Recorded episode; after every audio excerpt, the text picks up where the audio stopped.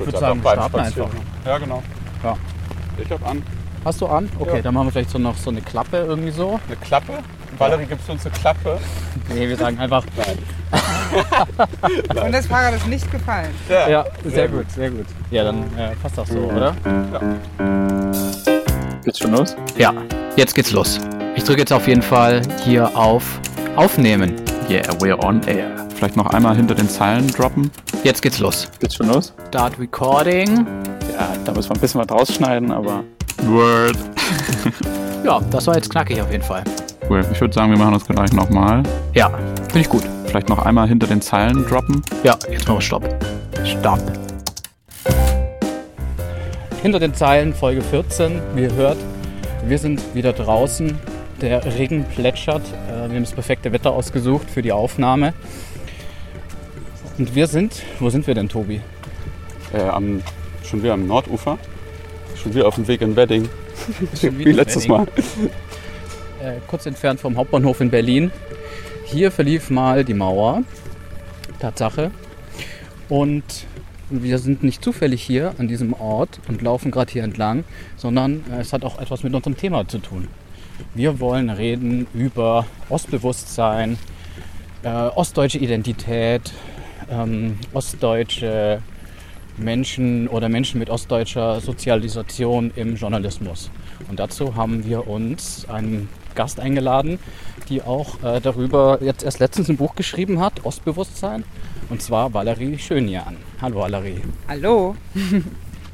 Da hast du ja schon die Vorstellung gemacht eigentlich. Aber willst du noch vielleicht drei Worte mehr zu dir sagen? Äh, ja, also genau, ich bin Valerie. Ich bin geboren 1990 in Gardelegen und aufgewachsen in Magdeburg. Wohne mittlerweile in Berlin, in der Nähe von hier. Und habe, wie gesagt, das Buch Ostbewusstsein geschrieben, warum Nachwendekinder für den Osten streiten und was das für die deutsche Einheit bedeutet. Wenn ein Untertitel so lang ist, heißt es immer, man konnte sich mit dem Verlag nicht einigen. Wir machen einfach so einen Unterzwischen. Ähm, und ich bin Autorin äh, im Leipziger Büro der Zeit und von der Berliner Zeitung beziehungsweise da habe ich eine Kolumne. Das ist mein kurzer Twitter-Lebenslauf. Ja. Perfekt, danke. Genau, unsere Idee war natürlich auch so ein bisschen, weil äh, was wir eigentlich schade finden, ist, wenn über den, über den Osten dann ähm, in den Medien nur berichtet wird, oh, ist wieder gerade eine Wahl gewesen, dann alle gucken, äh, keine Ahnung, vor allem auf die Zahlen, oh, die AfD hat so und so abgeschnitten oder ähm, wenn das sozusagen nur dann auftaucht oder zu so klassischen Erinnerungsmonaten im Oktober, wenn dann am 3. und am 7. eigentlich so diese Nationalfeiertage sind. Ähm, den 7. vergisst man ja oft, war ja der von der DDR. Ich weiß nicht, ob wer den überhaupt noch feiert, aber ähm, dann noch äh, 9. November natürlich immer Mauerfall und wir wollten eigentlich mal so ein bisschen drumherum gucken und auch auf, auf den Diskurs.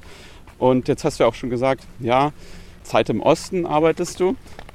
Aber warum gibt es denn keine Zeit im Westen? Ja, weil die Zeit, ohne dass man es ganz lange bemerkt hat, immer eine sehr westdeutsche Zeitung war. Also wie alle überregionalen Medien. Also das Ding ist einfach, dass äh, es keine überregionale Zeitung gibt. Jetzt muss ich hier ein Fahrradfahrer ausweichen. äh, just, ich, ich ha- halte mein Fahrrad in der Hand, falls irgendwas laut klappert. Ähm, ist das mein Fahrrad in der Hand? Alles Egal. Atmo. Alles dazu. Ähm, nee, also es gibt auf jeden Fall keine überregionale Zeitung, die ihren Hauptsitz in Ostdeutschland hat. Die meisten Journalisten und Journalistinnen sind Nordwestdeutsche und auch ähm, überregionales Fernsehen äh, wird vor allem äh, von Westdeutschland aus produziert. Und das hat natürlich alles Auswirkungen darauf, wie man äh, in den Medien auf den Osten schaut. Also es wird vom Westen aus auf den Osten geschaut. Und die Zeit im Osten, äh, die war ein Versuch, dem etwas entgegenzusetzen. Also es ist natürlich idealerweise bräuchte man das nicht. Also um das mal kurz so vorwegzunehmen. Idealerweise würde der Osten ganz selbstverständlich stattfinden. Aber ist halt nicht so. Also man kann das sehr in den Zahlen immer noch sehen, dass überregionale Medien, genau, ich weiß nicht, wie es bei dir äh, ist, Tobias, ich kenne nicht so viele Leute aus meiner Studienzeit, aus meiner Schulzeit, wo die Eltern eine überregionale Tageszeitung irgendwie abonniert hatten. Weil die, genau. Der Osten ist ja da nie aufgetaucht. Ne? Und das ist halt ein Versuch mit der Zeit im Osten, dem etwas entgegenzusetzen. Erstens den Osten mehr so auf dem Schirm zu haben. Zweitens natürlich Ostdeutsche mehr dazu zu bekommen, die ähm, Zeitung zu holen. Aber man muss halt auch dazu sagen, das ist eine Regionalisierungsstrategie, die allgemein bei der Zeit passiert. Also die gibt es halt auch in der Schweiz, in Österreich und auch in Hamburg. Ne? Genau. Also es hat dann was Ja. damit zu tun, wo baust du Büros auf und Ich höre gleich auch mit meiner Zeitwerbung, aber das ist wichtig. Also ne, so, just, äh, nur noch eine Randnotiz, die Süddeutsche Zeitung hat auch ein Büro, Spiegel kommt da auch mehr hinzu und so weiter. Klar, klar. Aber Zeit waren schon die ersten, aber egal, jetzt höre ich auch damit. Nee, für mich war das sozusagen nur der Punkt. Es ist natürlich auch so ein bisschen, das weiß ich ja und Ja, verstehe ich ja. Und es gibt ja auch Leuten eine Stimme. Ja. Und äh, es ist ein Versuch, beziehungsweise Verlage merken ja auch, äh, warum verkauft sich der Spiegel so schlecht in, in, im Osten und die Zeit. Aber es ist ja für mich auch so ein bisschen dieses, genau was du meintest, idealerweise bräuchte es sie nicht, weil da ist ja der Osten wieder markiert. Weißt du, so, es gibt die Zeit und dann gibt es die Zeit im Osten. Eigentlich muss man dann ja auch Zeit im Westen sagen. Oder man sagt, ja, okay, eigentlich müsste, muss es die Zeit im Osten so lange geben, bis es sie nicht mehr geben muss. Sozusagen, bis die äh, Unterschiede nicht mehr so relevant sind. Und dann ist es nicht mehr nötig, sozusagen extra eine Zeit im Osten zu haben, so ein bisschen. Ja, voll. Also meinetwegen kann man gerne, also die Zeit, äh, die, der Rest der Zeit, abgesehen vom, vom Hamburg-Teil, ist auch irgendwo eine Zeit im Westen. Ähm, das schreibt man natürlich nicht, nicht so rauf, weil es natürlich man so viel da noch zu erklären müsste, wie das jetzt halt gemeint ist. Ne? Also, weil Mhm. ein Punkt, den natürlich viele sagen, den ich auch verstehe im ersten Schritt, ist immer, dass man sagt, Entschuldigung, ihr reproduziert doch jetzt erstmal die Unterschiede. Aber das Missverständnis ist, dass äh, Leute denken, wenn man nicht über Unterschiede redet, dass sie dann verschwinden. Ja. Weil das haben wir ja in den letzten 30 Jahren unter anderem in der Ost-West-Frage gesehen, dass das nicht passiert. Also weil eine Frage, die mir so oft gestellt wird, ist, waren wir nicht schon mal weiter? Weil jetzt wird doch so viel über den Osten gesprochen und so weiter. Und ich sage immer, Leute, Entschuldigung, alle, die Probleme waren ja nie weg. Also die politische Macht, die wirtschaftliche Macht, die Diskursmacht, die historische Haupterzählung, das war alles die ganzen Jahre immer westdeutsch geprägt. Und jetzt fangen wir gerade damit an, dass das mehr Leute mitbekommen, weil wir so viel darüber reden. Also wir haben gerade erst angefangen, wir sind noch lange nicht am Ende. Ja, aber wie du auch sagst, es ist ja auch ein Zeichen, dass wir eigentlich, dass wir schon weiter sind, dass wir jetzt so, so viel schon da, also darüber reden, langsam, dass, dein, dass es dein Buch gibt, dass es vielleicht so ein Ostbewusstsein äh, mittlerweile gibt. Aber es ist, also ich habe so ein bisschen überlegt, vielleicht ist es genau der Punkt. Ähm, es sind einfach noch lange nicht genug Ostdeutsche auch in den überregionalen, in den westdeutsch geprägten Medien drin, dass sozusagen da irgendwie noch mehr, weil das reflektiert würde. Ja, ja, voll. Also ähm, das sagen ja auch alle Zahlen. Also auch an den Journalisten, Journalistinnen-Schulen sieht man, dass es vor allem Westdeutsche sind, die danach kommen. Ne? Ich glaub, Also bei uns waren es irgendwie drei vielleicht. Bei uns waren es vielleicht drei mit äh, ostdeutschen Genau, ne? Also ich war an der 16. Genau, ich war in der deutschen Journalistenschule in München. Ich müsste jetzt ein bisschen lügen, also, aber ich meine, es waren halt vielleicht zwischen drei und sechs Leute von 45, äh, von 30. Ich weiß es aber nicht genau, ne? Also, aber ungefähr in dem Dreh. Und das ist natürlich ein Phänomen, was wir auch so generell haben, dass in Redaktionen die Leute immer noch relativ homogen sind, ne? Also nicht aus dem ArbeiterInnenmilieu, westdeutsch. Vermehrt immer noch männlich, zumindest in Chefpositionen, weiß, Ja, ja. und so weiter und so fort. Ne? Und das hast du Genau. sozusagen auch bei der Frage von Ost- und Westdeutsch. Und das ist natürlich ein Problem, wenn es darum geht, dass Medien Wirklichkeiten abbilden und dadurch halt Realitäten auch mitbestimmen. Und das ist halt dann einfach, deswegen muss man darüber reden, um klarzumachen, es geht halt nicht, dass da einige Perspektiven fehlen. Das ist der Turm. Da ist der Turm, schon? ja. Ähm, Nee, ich war hier noch nicht. Okay, Du warst ja noch nie. welcome to my Granzturm. Ja, ich fahr, bin ja so oft schon vorbeigeradelt auch einfach, weil das so ein Weg ist. Dann erzählt doch mal, was wir hier sehen, wenn ihr das beide schon so gut kennt. Ihr müsst es ja nicht mal Unterm angucken. Ich wohne ja wie gesagt hier in der Nähe und ich bin hier ganz lange dran vorbeigefahren, ohne den so richtig auf dem Schirm zu haben. Mhm. Und plötzlich stehe ich hier und gucke so hoch und denke, was ist das eigentlich? Hier steht ja ein Grenzturm zwischen Wohnhäusern. Stimmt, hier war ja die Mauer, also total irre, weil das ja irgendwie nicht die Region ist, hier in der Nähe vom Hauptbahnhof, die ich zumindest zuerst auf dem Schirm hatte, äh, wenn es um die äh, Mauer geht. Ne? Also da denkst du halt zuerst Mhm. Voll. so an Bernauer Straße und so weiter. Ja, oder Eastside Gallery, den Teil. Genau. Und das war nur eindrücklich, das dann irgendwie so zu realisieren. Ich bin ja auch schon äh, voll oft vorbeigeradelt und ich habe ihn, glaube auch erst spät erst bemerkt, weil man muss auch ein bisschen hochgucken erstmal und sich aktiv ein bisschen umgucken, dass man irgendwie sieht, okay, da steht jetzt da irgendwie. Ich glaube, am Anfang habe ich es auch gar nicht als Grenzturm irgendwie identifizieren können, sondern einfach nur als Betonbunker oder sowas. Schaut auch ziemlich runtergerockt aus.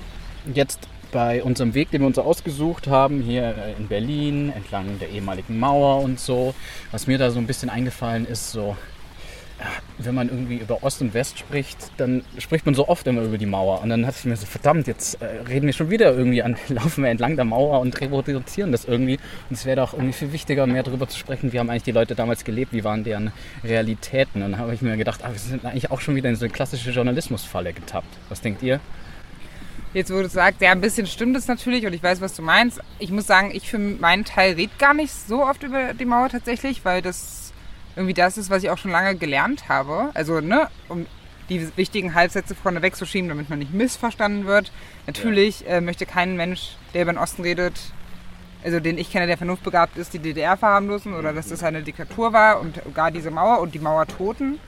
Sozusagen ein Wissen, mit dem ich auch aufgewachsen bin, ist, dass die DDR, das war halt ein schlimmer Staat, da gab es halt die Stasi und die WiderstandskämpferInnen und mehr gab es halt nicht. Mhm. Und ähm, jetzt ist dieser Staat zu Ende gegangen, dank des Westens. Nun ist auch gut, jetzt brauchen wir nicht weiter drüber reden. Und das ist ja, also da sind wir auch wirklich schon ein paar Schritte weiter. Das war ja wirklich vor ein paar Jahren, also vor sieben, acht Jahren, bei vielen Leuten echt noch so das Wissen. Das weiß ich, weil ich ja selber in München studiert habe und das auch irgendwie mein Wissen war.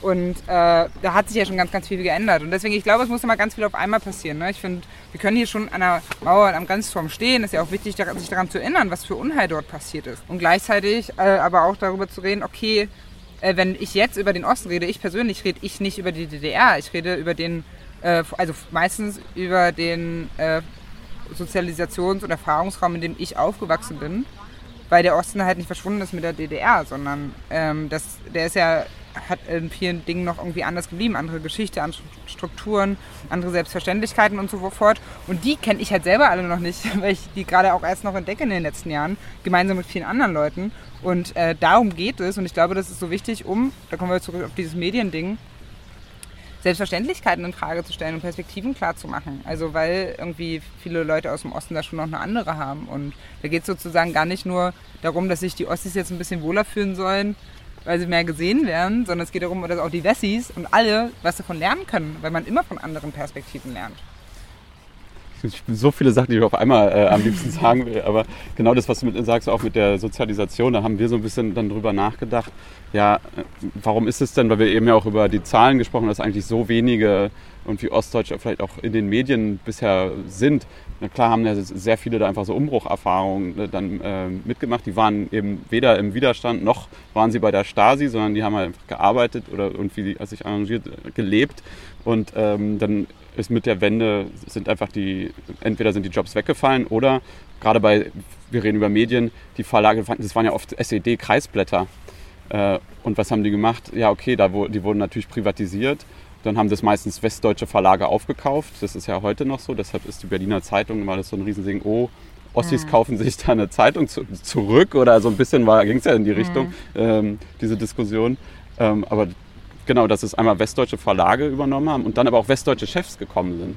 Das ist selbst bei unserem Schulleiter Oskar Tiefenthal, der ist halt auch, der war vorher bei Springer, ich glaube bei äh, Welt und, und Bild und ist mhm. dann nämlich ähm, äh, auch in den 90ern zum Nordkorea gegangen und ist dort äh, in ist dann Chefredakteur gewesen. Mhm. Und ich frage mich so, ja natürlich, also die Chefs mussten ja abgesägt werden, ne, weil oh, ideologisch verbrämt und so. Aber dann ist es ja auch klar, dass da nicht so schnell irgendwie neue, ich sag mal, Chefredakteur, ostdeutsche Chefredakteurinnen und Chefredakteure nachkommen oder das nicht so einfach haben, weil irgendwie der Osten war ja für viele aus dem Westen erstmal so eine Karrieresprung weil eben da waren die Posten alle frei und wenn man halt, weiß ich nicht, in Bonn ist man nicht weitergekommen oder, oder hat man einen Chef über sich, aber da hat sich eine Möglichkeit geboten und äh, ich glaube, dass das vielleicht auch so ein bisschen noch so ein Nachwirken ist, warum vielleicht gar nicht, ja, warum es noch heute auch nicht so viele Ostdeutsche in den, in den Medien gibt. Ja, voll, das ist so ein Punkt. Das sind, weil daraus resultieren so Fahrtabhängigkeiten, die man halt so in allen Bereichen kennt. Ne? Also Gleiches fördert sich gern. Mhm. Und auf der anderen Seite hat es aber auch damit zu tun, so Stichwort Role Models oder Vorbilder. Also, also Leute müssen ja auch erstmal auf die Idee kommen, Journalisten und Journalistinnen zu werden. Und wenn du halt keine Tante hast, die in einer äh, Zeitung arbeitet oder keinen Onkel, der dich zum ersten Praktikum pusht oder du halt auch keine Redaktion in der Nähe hast, wo du mal eben für zwei Wochen äh, in den Sommerferien als Schülerin reinschnuppern kannst, kommst du da halt einfach nicht so schnell drauf. Ne? Da bin ich genau, bei mir war das nämlich so, meine Eltern haben mir eher abgeraten davon, äh, Journalist zu werden. War, äh, meinten, das ist zu unsicher, mach lieber was anderes. Wie war das denn bei dir, weil du jetzt ja genau das auch so ansprichst? Wie war das bei Hattest du ein Vorbild oder? Nee, bei mir war das so, dass ich mit 14 durchgedreht bin, weil ich plötzlich nicht mehr wusste, was ich werden will, weil ich Lehrerin werden wollte bis dahin. Und genau, ich bin auch Arbeiter in ein Kind, ne? Und da musste ja Also meine Eltern wussten ja mit 16, was sie machen, bis heute. Ne? Ja. Und deswegen totale Panik und ich wusste ja auch aus der eigenen Familie, wie schnell man seine Arbeit verlieren kann, obwohl man es nicht verdient hat. Deswegen so totale Panik, also das ist heutzutage ne? meine Interpretation, wie ich mir erkläre, dass ich jetzt 14-jährige Panik hatte, weil ich noch nie wusste, was ich werden will. Und dann, Wie kannst äh, du nur? Ja, voll Du bist doch im. Kapitalismus aufgewachsen. Ja. Und das ist ja total krass von heute aus betrachtet. Ne? Das ist so, aber so erkläre ich mir das halt heute. Und äh, dann habe ich mir das irgendwann überlegt, weil ich äh, gerne geschrieben habe, dass Journalismus ein Ding ist. Und dann habe ich, ehrlich gesagt, mit meinen Eltern gar nicht drüber geredet, sondern mich einfach reingehangen. Und dachte halt total, ich muss super viel leisten, um halt diese Unsicherheit auszugleichen. Ja. Und als, ja genau, meine Eltern haben natürlich so schon so Sprüche gemacht, warum ich überhaupt zwölf Jahre zur Schule gehen muss und nicht zehn wie sie. Und dann, warum man jetzt auch nochmal drei Jahre Bachelor machen muss und dann auch nochmal zwei Jahre Master und so. Aber sie haben mich da halt immer, sie haben es dann nie verstanden. Ich weiß nicht, wie es bei euch war, aber sie haben es nie verstanden, aber sie haben halt mich schon mal, schon mal supported, ja. Ja, ich habe Ethnologie studiert. Uh, wow. Er, er, Wow, erklär, was das mal, erklär das mal den Eltern, was das genau ist. Ich glaube, meine Mutter hat es bis, bis zum Ende nicht so recht verstanden, aber es war auch okay. Ja, ja. Und du hast äh, ja äh, Politik und Germanistik, das ist dann Ja, zumindest so, das kann man, aha, okay, das kann man sich noch eher was vielleicht drunter Deutsche vorstellen. Politik. Genau. Ja, aber meine Mama, meine Mama hat sich da die obs äh, obskuresten Gedankenbrücken, äh, Eselsbrücken irgendwie aufgebaut. Also vor allem mit dem Bachelor. Ne, hier, es gibt ja die RTL-Serie mit der Rose. So hat Ja. sich meine Mama gemerkt, ah, okay, das heißt so wie die RTL-Serie, was sie macht. Okay, gute Eselsbrücke.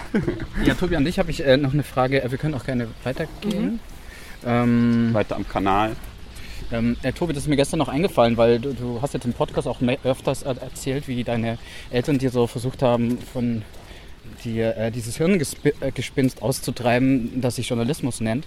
Und, und dann habe ich mir gestern so gedacht, äh, dass das auch sofort widersprechen, dass ähm, die auch die Umbruchserfahrung, die quasi deine Eltern gemacht haben, Ja. quasi dadurch quasi auch gesagt haben, okay, die Kinder sollen dann auch wirklich irgendwas Sicheres doch bitte machen, weil du hast ja auch mal erzählt, dass dein, dein Vater eben dann auch ähm, was Sicheres dann auch für sich selber gesucht hat, nachdem er quasi freiberuflich war, wo du selber gesagt hast, warum er das, was du nicht verstanden hast. Ich habe auch nochmal mit meinen Eltern telefoniert vor der Folge, weil ich so dachte, ich muss das tun.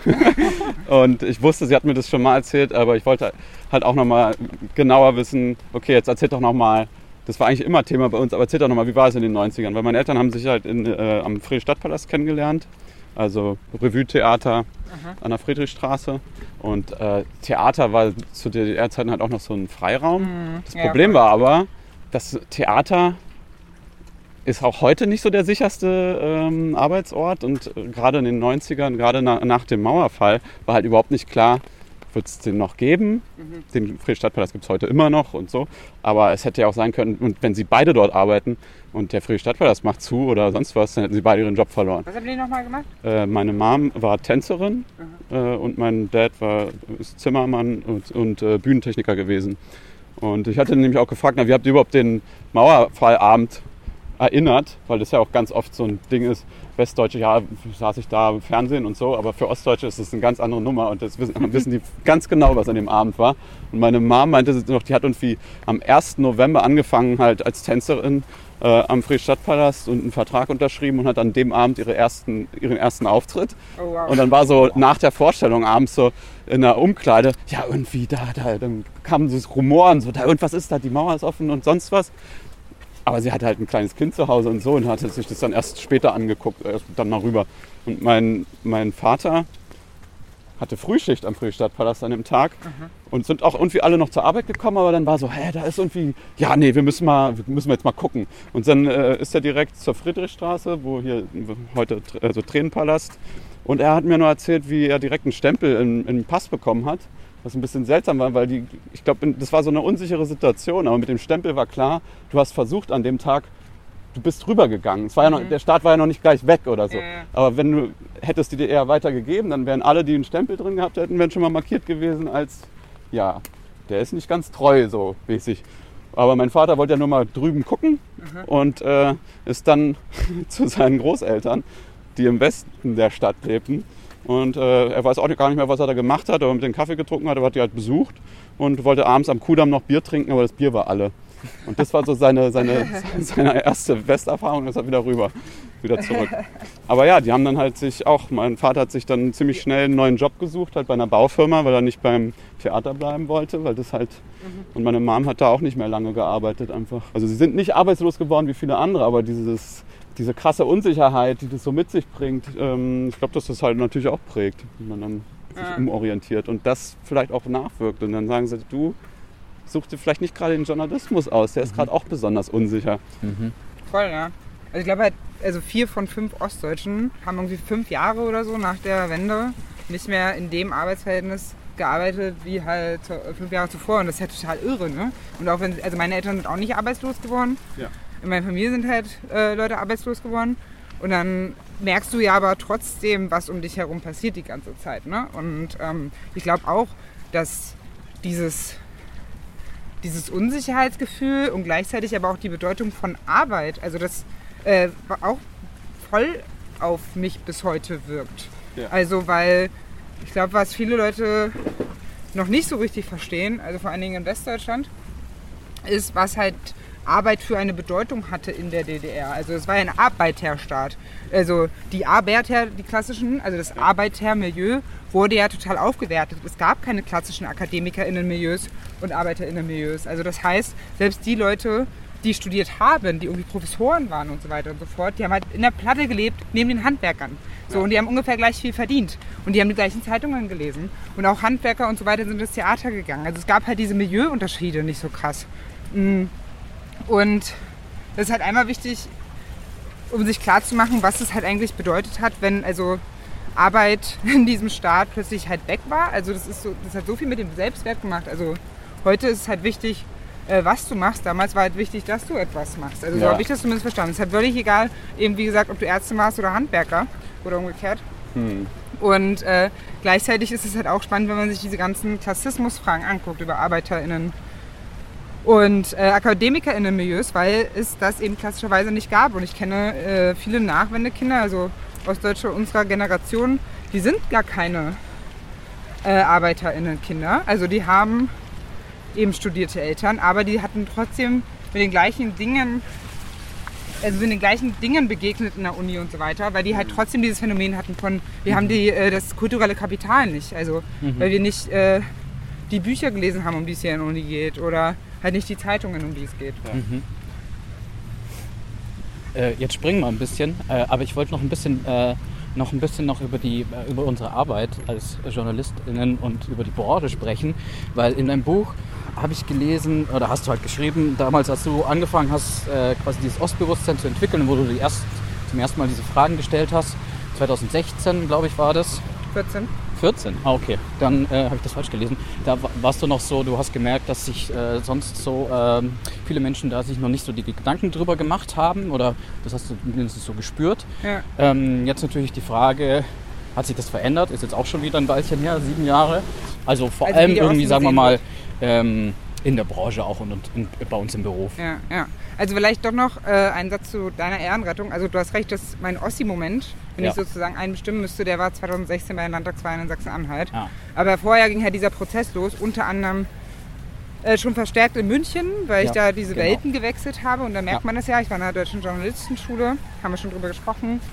Das macht natürlich irgendwie was mit dir, wenn deine Perspektive da weniger stattfindet. Aber ich konnte das damals noch alles überhaupt nicht benennen. Es war nur so ein Gefühl, weil ich mich damit noch nicht ähm, rational, also intellektuell irgendwie auseinandergesetzt habe oder bewusst. Und äh, seit 2016, seit dieser Landtagswahl in Sachsen-Anhalt, wo die AfD zweitstärkste Kraft wurde, das war mein Schlüssel, äh, zweitstärkste Kraft wurde, mit 24,2 Prozent, ist schon viel passiert. Also es ist immer noch nicht genug passiert.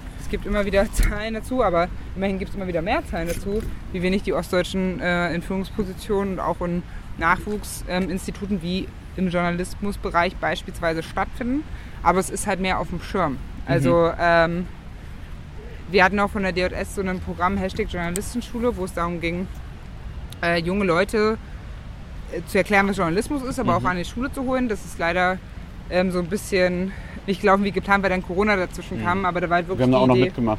Ja? Ja, Ja, ja, ja, ja, da ja. auch mitgemacht. Ich auch, also genau, ich habe auch bei dem ähm, Hashtag Journalistenschule-Ding mitgemacht und dann gab es aber noch etwas, was darauf aufbauen sollte, Mhm. was ja dazu dienen sollte, ähm, mit einer wirklich so wissenschaftlichen Untersuchung so ein bisschen Mhm. dafür zu sorgen, dass Leute, die nicht so repräsentiert sind an der Schule, die reinzuholen. Und da ging es halt um ne, Menschen mit sichtbarer Migrationsgeschichte, mit Migrationshintergrund, non-binäre Menschen und halt zum Beispiel auch Ostdeutsche. Ne? Mhm. Und das ist halt auch schon ein neues Phänomen der letzten fünf Jahre, dass Leute wissen, ähm, hier gibt es ein Problem. Mhm. Und ähm, dass äh, überhaupt, wenn man sich auch die Medienberichterstattung anguckt, äh, was jetzt vor Sachsen-Anhalt berichtet wurde, das ist schon ein himmelweiter Unterschied zu vor fünf Jahren. Mhm. Wo äh, dann, weil ich we- weiß noch genau, wie das war, ich habe auch schon in der Redaktion gearbeitet. Und ich hatte das Gefühl, kein Mensch sieht, dass hier in Sachsen-Anhalt eine Wahl ist. Also es war in Baden-Württemberg und Rheinland-Pfalz eine Wahl und darüber haben alle geredet, obwohl in Sachsen-Anhalt sich angebahnt hat, ja schon, das ist ja nicht vom Himmel gefallen. Äh, jetzt ist das, je, äh, das, ist das Ossi äh, rein, meine Magdeburger je reingerutscht. Ich wollte gerade sagen, das ist Magdeburg. Also es gibt ja auch, Ja, ich musste ja. darüber nachdenken, weil ich Berliner auch oft, aber dann äh, erst, wenn ich mit meinen Eltern rede oder Ja, ja, bei mein mir Bruder, auch. das kommt dann, dann kommt sofort durch, aber ansonsten natürlich schön, schön äh, dialektfrei. Ähm, aber Berlinerisch, da habe ich dann nämlich überlegen müssen, ist es jetzt Ostdeutsch? Ich glaube, Magdeburgisch ist so eine gute, eine gute Mischung aus so Berlinerisch und äh, Sächsisch. Ja. Also wir haben dieses Je zum Beispiel und ich kann das aber auch nicht auf Kommando. Das ist jetzt, ich war gestern in Magdeburg unterwegs Ja. und mit meiner Familie am Wochenende, deswegen ist das jetzt nochmal gerade so durchgerutscht, aber auf Kommando kann ich es eigentlich nicht. Nee? Nee, ähm, nee, aber auf jeden Fall ist es noch. halt so vom, äh, nicht vom Himmel gefallen. Es hat sich kein Mensch dafür interessiert und das kann man sich, heute kann ich mir gerade nicht vorstellen. Ich bin natürlich, das muss ich mir immer wieder bewusst machen, in bestimmten Diskursen verstärkt drin, weil ich mich damit sehr beschäftige und denke so, ja, das haben wir jetzt alle mitbekommen. Also wir sind ja jetzt schon weiter. Und sind wir auch, also das muss man obje- objektiv festhalten, als vor fünf Jahren. Und trotzdem passieren dann immer wieder Sachen, wo ich, wo ich dann wieder lernen muss, ah, okay, aber so weit sind wir dann halt doch noch nicht. Also ich hatte kürzlich so ein ähm, Interview im regionalen Fernsehen. Und ähm, da waren dann die Fragen, also wie, äh, die gingen dann wieder in die Richtung, nach Klischees zu fragen und nach Charaktereigenschaften. Klasse. Ja. Ist Erste so- Frage. Genau, was ist denn typisch Ostdeutsch, was ist denn typisch We We Westdeutsch, was, wollen, was sind denn die Vorurteile, die Sie jetzt mir als äh, Westdeutschen vorwerfen wollen? Also ne, da wird es dann versucht umzudrehen und so ein bisschen lustig zu machen. Und meine Lieblingsfrage war, wo ist denn der Osten heute so, wie Sie äh, ihn sich im Klischee, also wo ist denn der heute so, äh, der Osten heute so, wie man denkt, dass er ist? Wo ich mir dachte, hä, was, denn- also was ist denn das schon für eine Frage, ja? Und dann, äh, und das Ding ist, da wird dann die ganze Zeit mit so einem Schmunzeln gefragt, als ob es hier um Klischees und Witze und Stereotypen geht, aber geht es natürlich nicht. Ne? Also geht es natürlich kein Stück, es geht um Machtstrukturen, es geht um Sichtbarkeit, um Repräsentanz, um die Frage, wer kriegt wie viel vom Kuchen in diesem Land. Und dann habe ich halt auch einfach kein, also ich bin wirklich die Erste, die gerne Witze macht über, darüber, dass Rotkäppchen-Sekt natürlich der beste Sekt der Welt ist und Kling Klang das beste Lied der Welt und das überall gespielt gehört, ja. Auf jeder westdeutschen Betriebsfeier von überregionalen Zeitungen. Aber es geht natürlich eigentlich nicht um diese Witze, sondern es ist nur geht darum, dass da nicht alle panisch Kreise laufen, wenn man mal keine Witze macht. Ne? Und das ist dann, an so einem Moment merke ich dann in so einen Fragen, dass da das Diskurslevel, auf dem ich mich bewege, was für mich schon so selbstverständlich geworden ist, zwischen mir und meinen Kollegen, mit denen ich vor allem rede, noch gar nicht erreicht ist. Ne? Und ähm, das, äh, das heißt aber, das ist manchmal so kurz desillusionierend und Ja. nervig natürlich auch. Ja. Also wenn du hundertmal das Gleiche erzählst und denkst, Leute, es gibt Bücher dazu, beschäftigt euch damit, meine Güte. Und halt nicht nur zu diesen äh, ähm, Jahrestagen. Und dann versuche ich mir aber zu sagen, und ich glaube, das ist schon der richtige Weg oder auch der einfachere, mit dem man besser leben kann, durchzuatmen und zu sehen, wie weit wir gekommen sind in den paar Jahren. Und was halt in 25 Jahren nicht passiert ist. Ne? Und dann, das muss man halt sehen und die Erfolge feiern und dann halt einfach immer wieder das Gleiche sagen. Und das ist in allen Diskursen so, wo es in irgendwelche Diskriminierungsfragen und Sichtbarkeitsfragen geht. Ne? Und Gab es da nicht auch diesen einen Moment, den du gerne ansprechen wolltest, äh, wo man vielleicht auch dachte, man sei schon weiter? Äh, Sophie, Sophie Passmann-Moment. ach so. Das wolltest du unbedingt nochmal, das hat dich super interessiert. Ja, ich habe da gar nicht drin gesteckt, habe das gar nicht mitbekommen, aber ich glaube, da kann man ja vielleicht auch nochmal ja, okay, dann müssen wir da jetzt drüber sprechen. Ich wollte noch was anderes fragen. Nein, ich habe halt irgendwie dieses Begegnung mit Sophie Passmann halt irgendwie damals gelesen und war, war bin da komplett verzweifelt irgendwie an diesem Text, weil ich irgendwie eigentlich schon Fan bin auf jeden Fall. Und ähm, dann habe ich das gelesen und ich dachte mir so, was ist denn mit der Passmann los?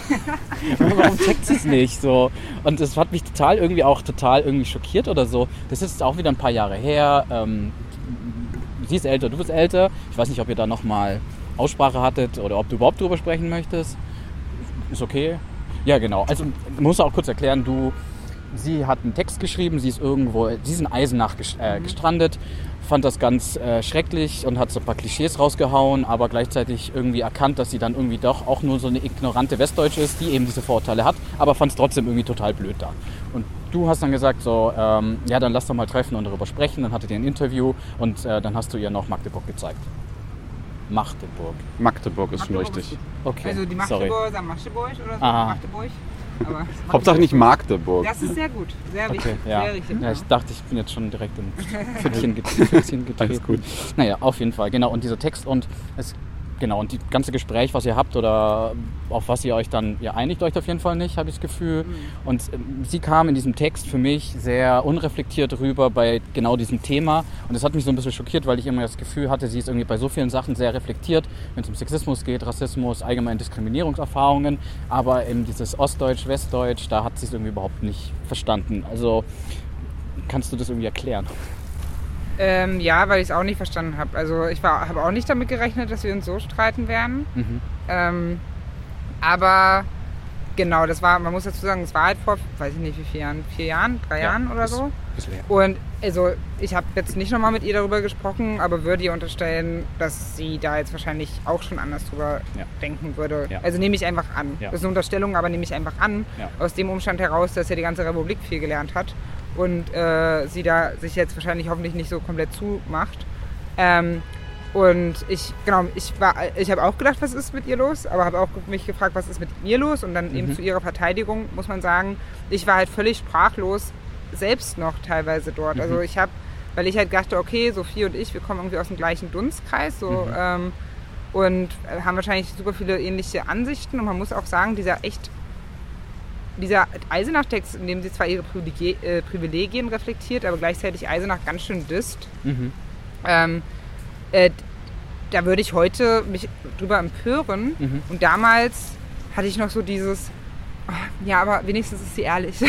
also, ne, also, äh, also da war ich noch gar nicht so ostbewusst, so selbstbewusst, ne? Und dann dachte ich, okay, lass mal darüber reden. Und dann dachte ich, okay, wir versuchen jetzt beide mh, ja, darüber zu reden, wie wir die Gesellschaft irgendwie gerechter machen. Und plötzlich haben wir uns in so grundlegenden Fragen, lagen wir so völlig auseinander. Also der Frage, weiß ich nicht, muss man sich nochmal anschauen, ob diese Wiedervereinigung eigentlich ideal gelaufen ist.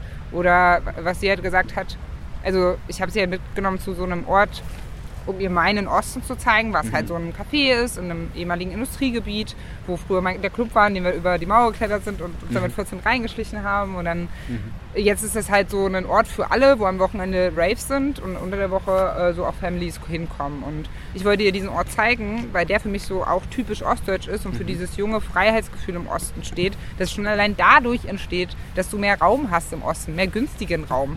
Deswegen ähm, hast du diese Orte überall im Osten und weil die Leute halt auch noch ja, schneller dahin kommen, diese zu füllen. Deswegen war das für mich ein typisch ostdeutsches Ding. Und warum ich dann überhaupt diese ganze Geschichte gemacht habe, war ja, dass es dass viele Leute davon eine Vorstellung haben, was typisch ostdeutsch ist. Aber das dann halt so Platten, Klammer auf, ich liebe Platten, aber es ist eine andere Geschichte. Aber die Leute, die das sagen, halt nicht. Platten äh, sind in diesem Bild. Äh, Nazis, weiß ich nicht, grau. Komischer Dialekt. Runenschriftpullis. Und dann ähm, ging es mir darum, das halt irgendwie aufzubrechen. Und dann hat halt Sophie den Satz gesagt, äh, du zeigst mir halt etwas, was, also ich weiß es jetzt auch nicht mehr genau, aber so am wenigsten typisch ostdeutsch ist. Ja, ja. Und darüber haben wir uns dann gestritten, weil ich so war, hä, aber das ist doch genau mein Punkt, dass das für mich ostdeutsch ist. Und sie meinte, der Ort kann überall sein. Und ich so, ja, aber, also erstens glaube ich nein und zweitens glaube ich, selbst wenn, ist doch das auch der Punkt, ne? Und ähm, da haben wir uns halt gestritten, wie gesagt, relativ, aber halt alles auf einem Ja. wir sind ja jetzt nicht, also ne, das war auf einem völlig okayen Level diskutiert haben wir uns halt, haben wir halt. Und ich habe das, ähm, und ich hatte keine genauen Argumente gegen, also noch keine Worte, warum ich so gestört habe, also ich mich so gestört habe an einigen Sachen, die sie gesagt hat. Und ich, äh, genau, würde ihr halt mega zugute halten, dass ich das halt irgendwie auch alles noch nicht wusste und dass ja sowohl Sophie als auch ich irgendwie in unseren äh, mit, mit westdeutsch geprägter Medienrealität aufgewachsen sind. Ne?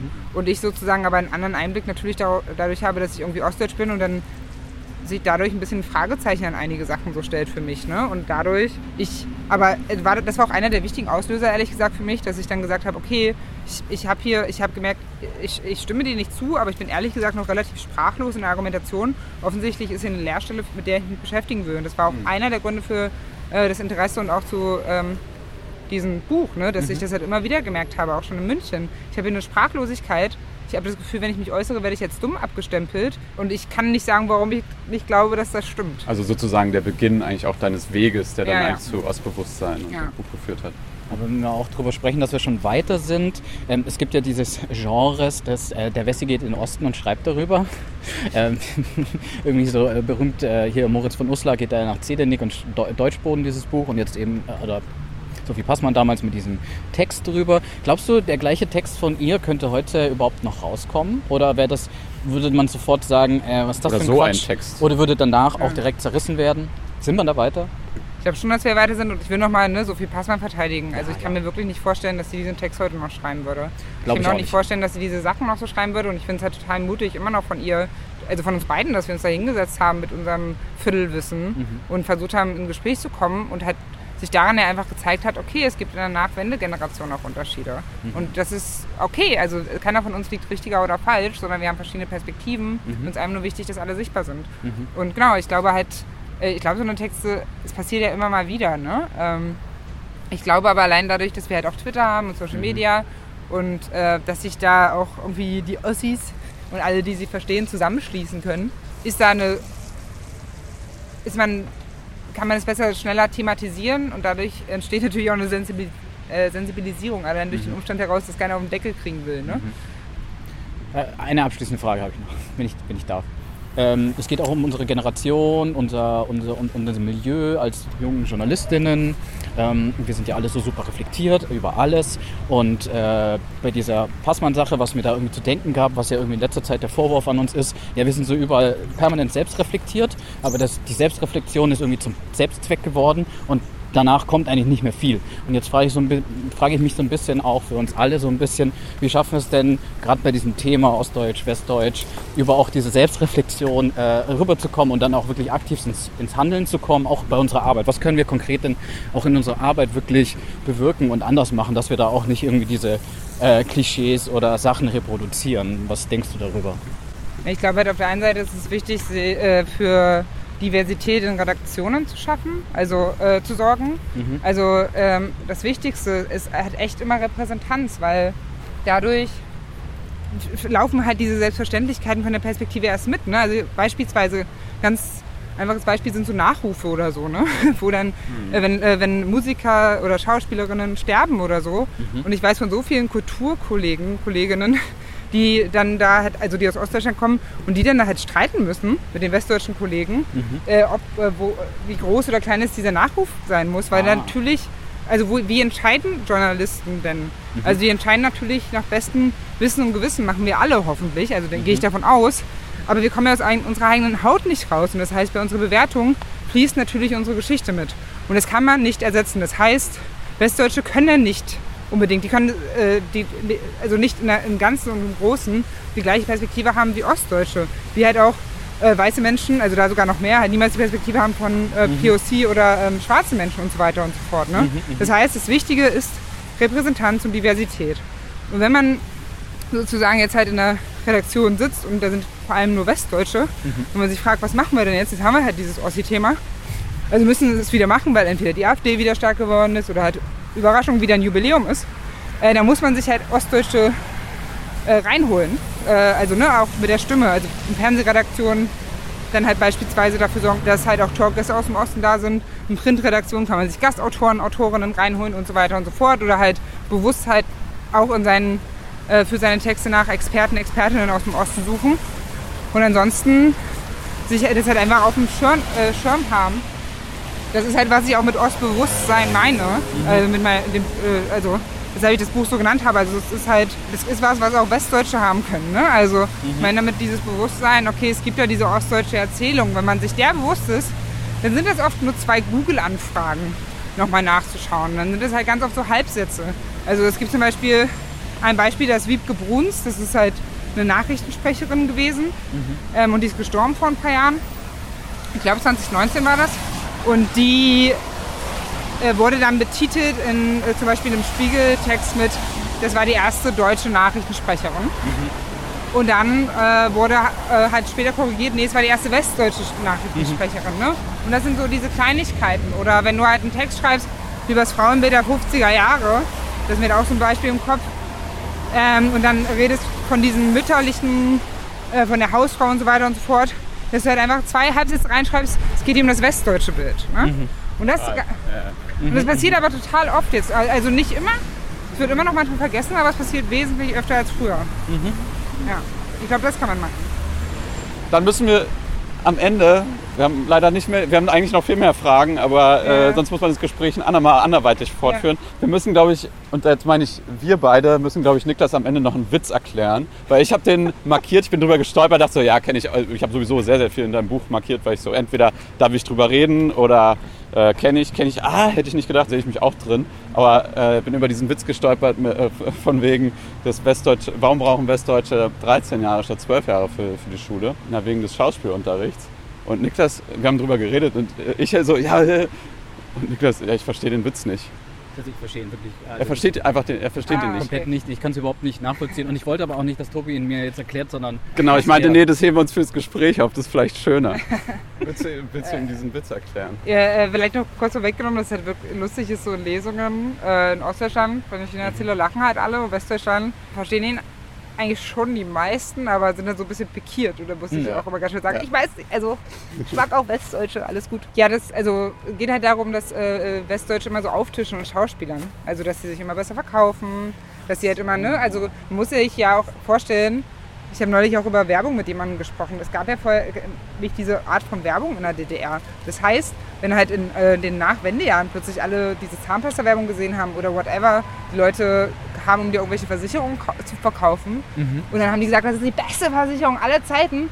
Dann haben ja viele auch gedacht, ja, das ist die beste Versicherung aller Zeiten. Und nicht, weil die doof sind, sondern weil es halt so eine, ja, man muss ja auch sagen, also andere Debatte, aber weil sowas halt dann einfach nicht gab in der DDR. Ne? Und das heißt, das ist zum Beispiel, was man mit Schauspielern meint. Oder dieses eine Runde kommen und erstmal auftrumpfen und so. Also das, ganz oft eigentlich nicht mehr Kompetenz, aber sich besser präsentieren können. So. Das, Ah. das sozusagen dazu. Und Okay. ich, und ich glaube, ich, ich sehe das schon. Also ich, es ist nicht, ich finde es nicht.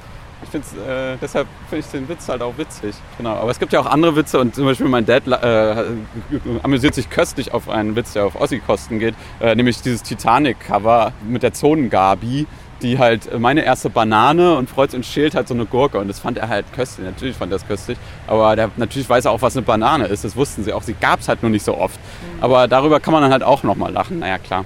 Äh, Ja, aber die Frage ist, halt da wollte ich dich, genau, da wollte ich fragen, das wäre nämlich meine- meine, meine Frage noch an dich. Wo ist denn bei dir der Punkt, wo du sagst, okay, das ist jetzt Witz, da gehe ich noch mit oder da geht meine Ostalarmglocke an oder wo du so sagst, so, da würde ich mich innerlich aufrichten und einen Differenzierungsvortrag sozusagen ein bisschen anfangen. Wo ist da eigentlich dann die Grenze?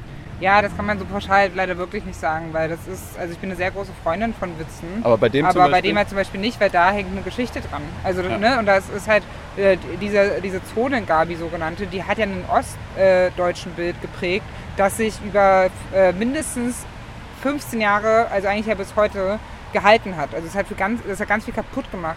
In der Frage, wie halt Westdeutsche auf Ostdeutsche schauen, darüber kann ich halt nicht lachen. Hm. Finde ich halt nicht mehr lustig. Also, weißt du, früher hätte ich das vielleicht mehr gemacht, aber ich habe früher noch mehr Witze, glaube ich, gemacht. Also auch und hab, konnte auch besser, habe mitgelacht, wenn halt so Westdeutsche über den grauen Osten lachten.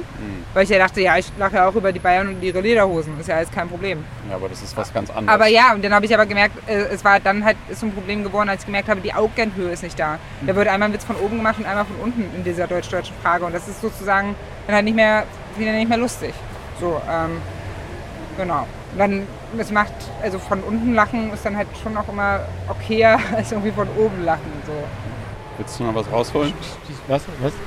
Schließende Wörter. Ach so. Naja, wie, wie, Meine Frage geht schon noch, aber Nee, es ist eigentlich weniger eine Frage, sondern wir haben eigentlich noch was mitgenommen. Rotkäppchen-Sekt. nein, Doch. oh nein. Aber wenn du jetzt keine Zeit mehr hast zum Anstoßen, Oh müssen wir nein. machen wir es entweder ein anderes Mal oder du nimmst es als Geschenk mit. Oh nein, Rotkäppchen sagt, Na, wir haben ja alle, wir haben uns gut vorbereitet. oh Mann. Deshalb danke für deine Zeit vielleicht einfach nur. Du Ja. musst ja. und fürs Erklären und Erzählen und auch für dieses Buch, was wir äh, nur empfehlen können. Yay. Äh, danke für den Podcast. Äh, voll bitte, cool. bitte. Und danke fürs Witze erklären. Danke euch. Tschüss. Ciao. Valerie musste schon weiter und wir haben ihr noch als kleines Präsent einen Rotkäppchen-Sekt mitgegeben. Welchen sonst? Welchen sonst? Den trinken wir dann ein andermal zusammen. Genau, weil das Wetter ist jetzt auch nicht so richtig einladend. Aber immerhin, das war unser erstes Treffen auch mit einem Gast in echt. Und äh, finde ich immer irgendwie noch ein bisschen angenehmer, als nur im Studio zu sitzen. Ja, das war sehr, sehr schön. Äh, in Zukunft äh, hoffentlich öfters, obwohl jetzt kommt erstmal Winter. Ähm, ob man sich da so viel. Ja, äh, Winterspaziergang mit Glühwein. Ja, Winterspaziergang mit Glühwein, ja. Dann lass uns doch mal äh, darüber sprechen, unsere Gedanken, die wir noch zu dem Gespräch mit Valerie jetzt hatten. Ja, was ist dir denn so hängen geblieben? Weil jetzt haben wir irgendwie, Valerie ist äh, Ostdeutsch, ich bin Ostdeutsch. Was denkst du vor allem jetzt als reflektierter Westdeutscher dazu? Ja, ich muss sagen, mir ist jetzt aufgefallen, wir müssen noch viel mehr über die Westdeutschen reden, aber jetzt nicht, dass die irgendwie benachteiligt werden oder so, Ga- ganz im Gegenteil, sondern darüber sprechen, wie reflektiert denn die Westdeutschen so sind. Weil ich komme ja aus Baden-Württemberg, aus Schwaben, wie man vielleicht mir auf jeden Fall äh, anhört und was ich wahrscheinlich schon im Podcast öfters erzählt habe.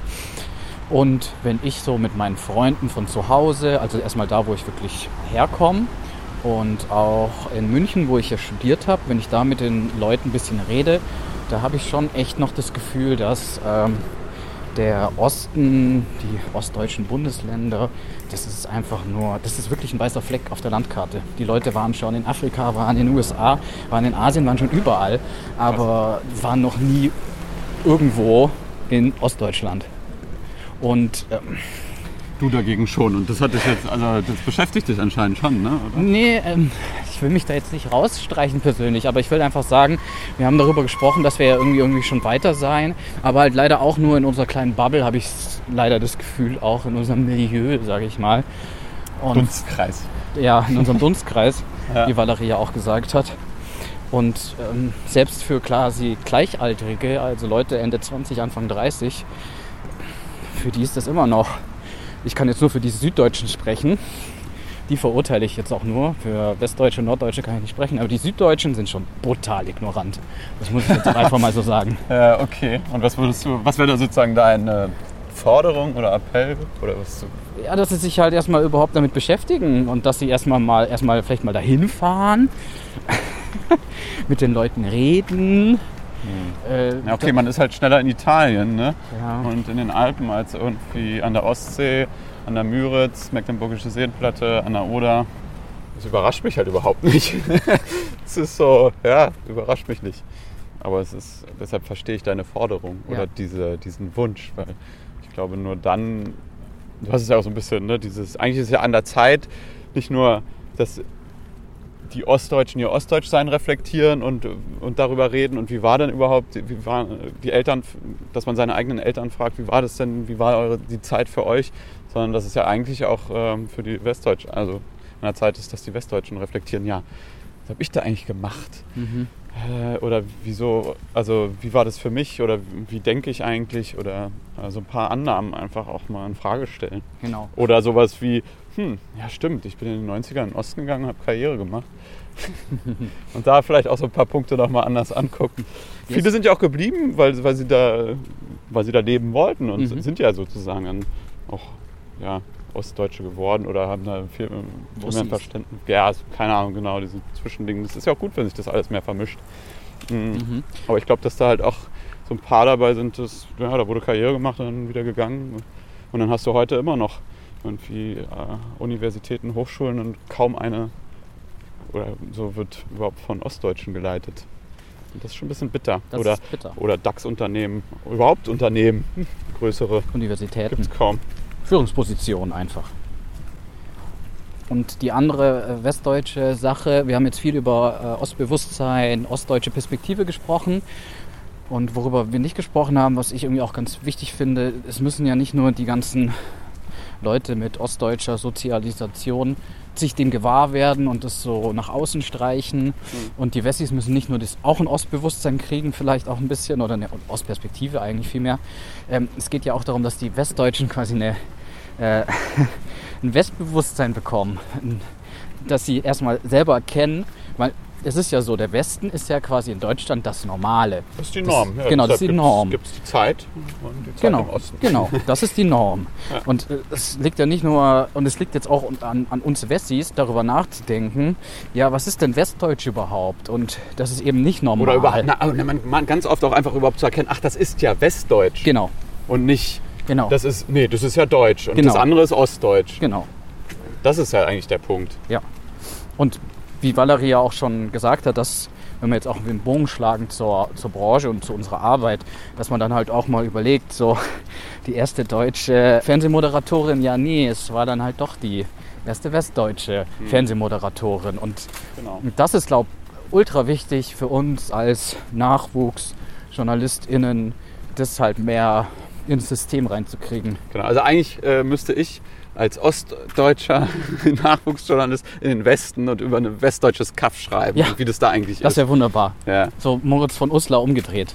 Das, okay, das, ich das bin jetzt wär's. nicht Moritz von Uslar, aber ja, Tob, irgendwie so ein Tobias bisschen, von Hausdorf, Genau, von.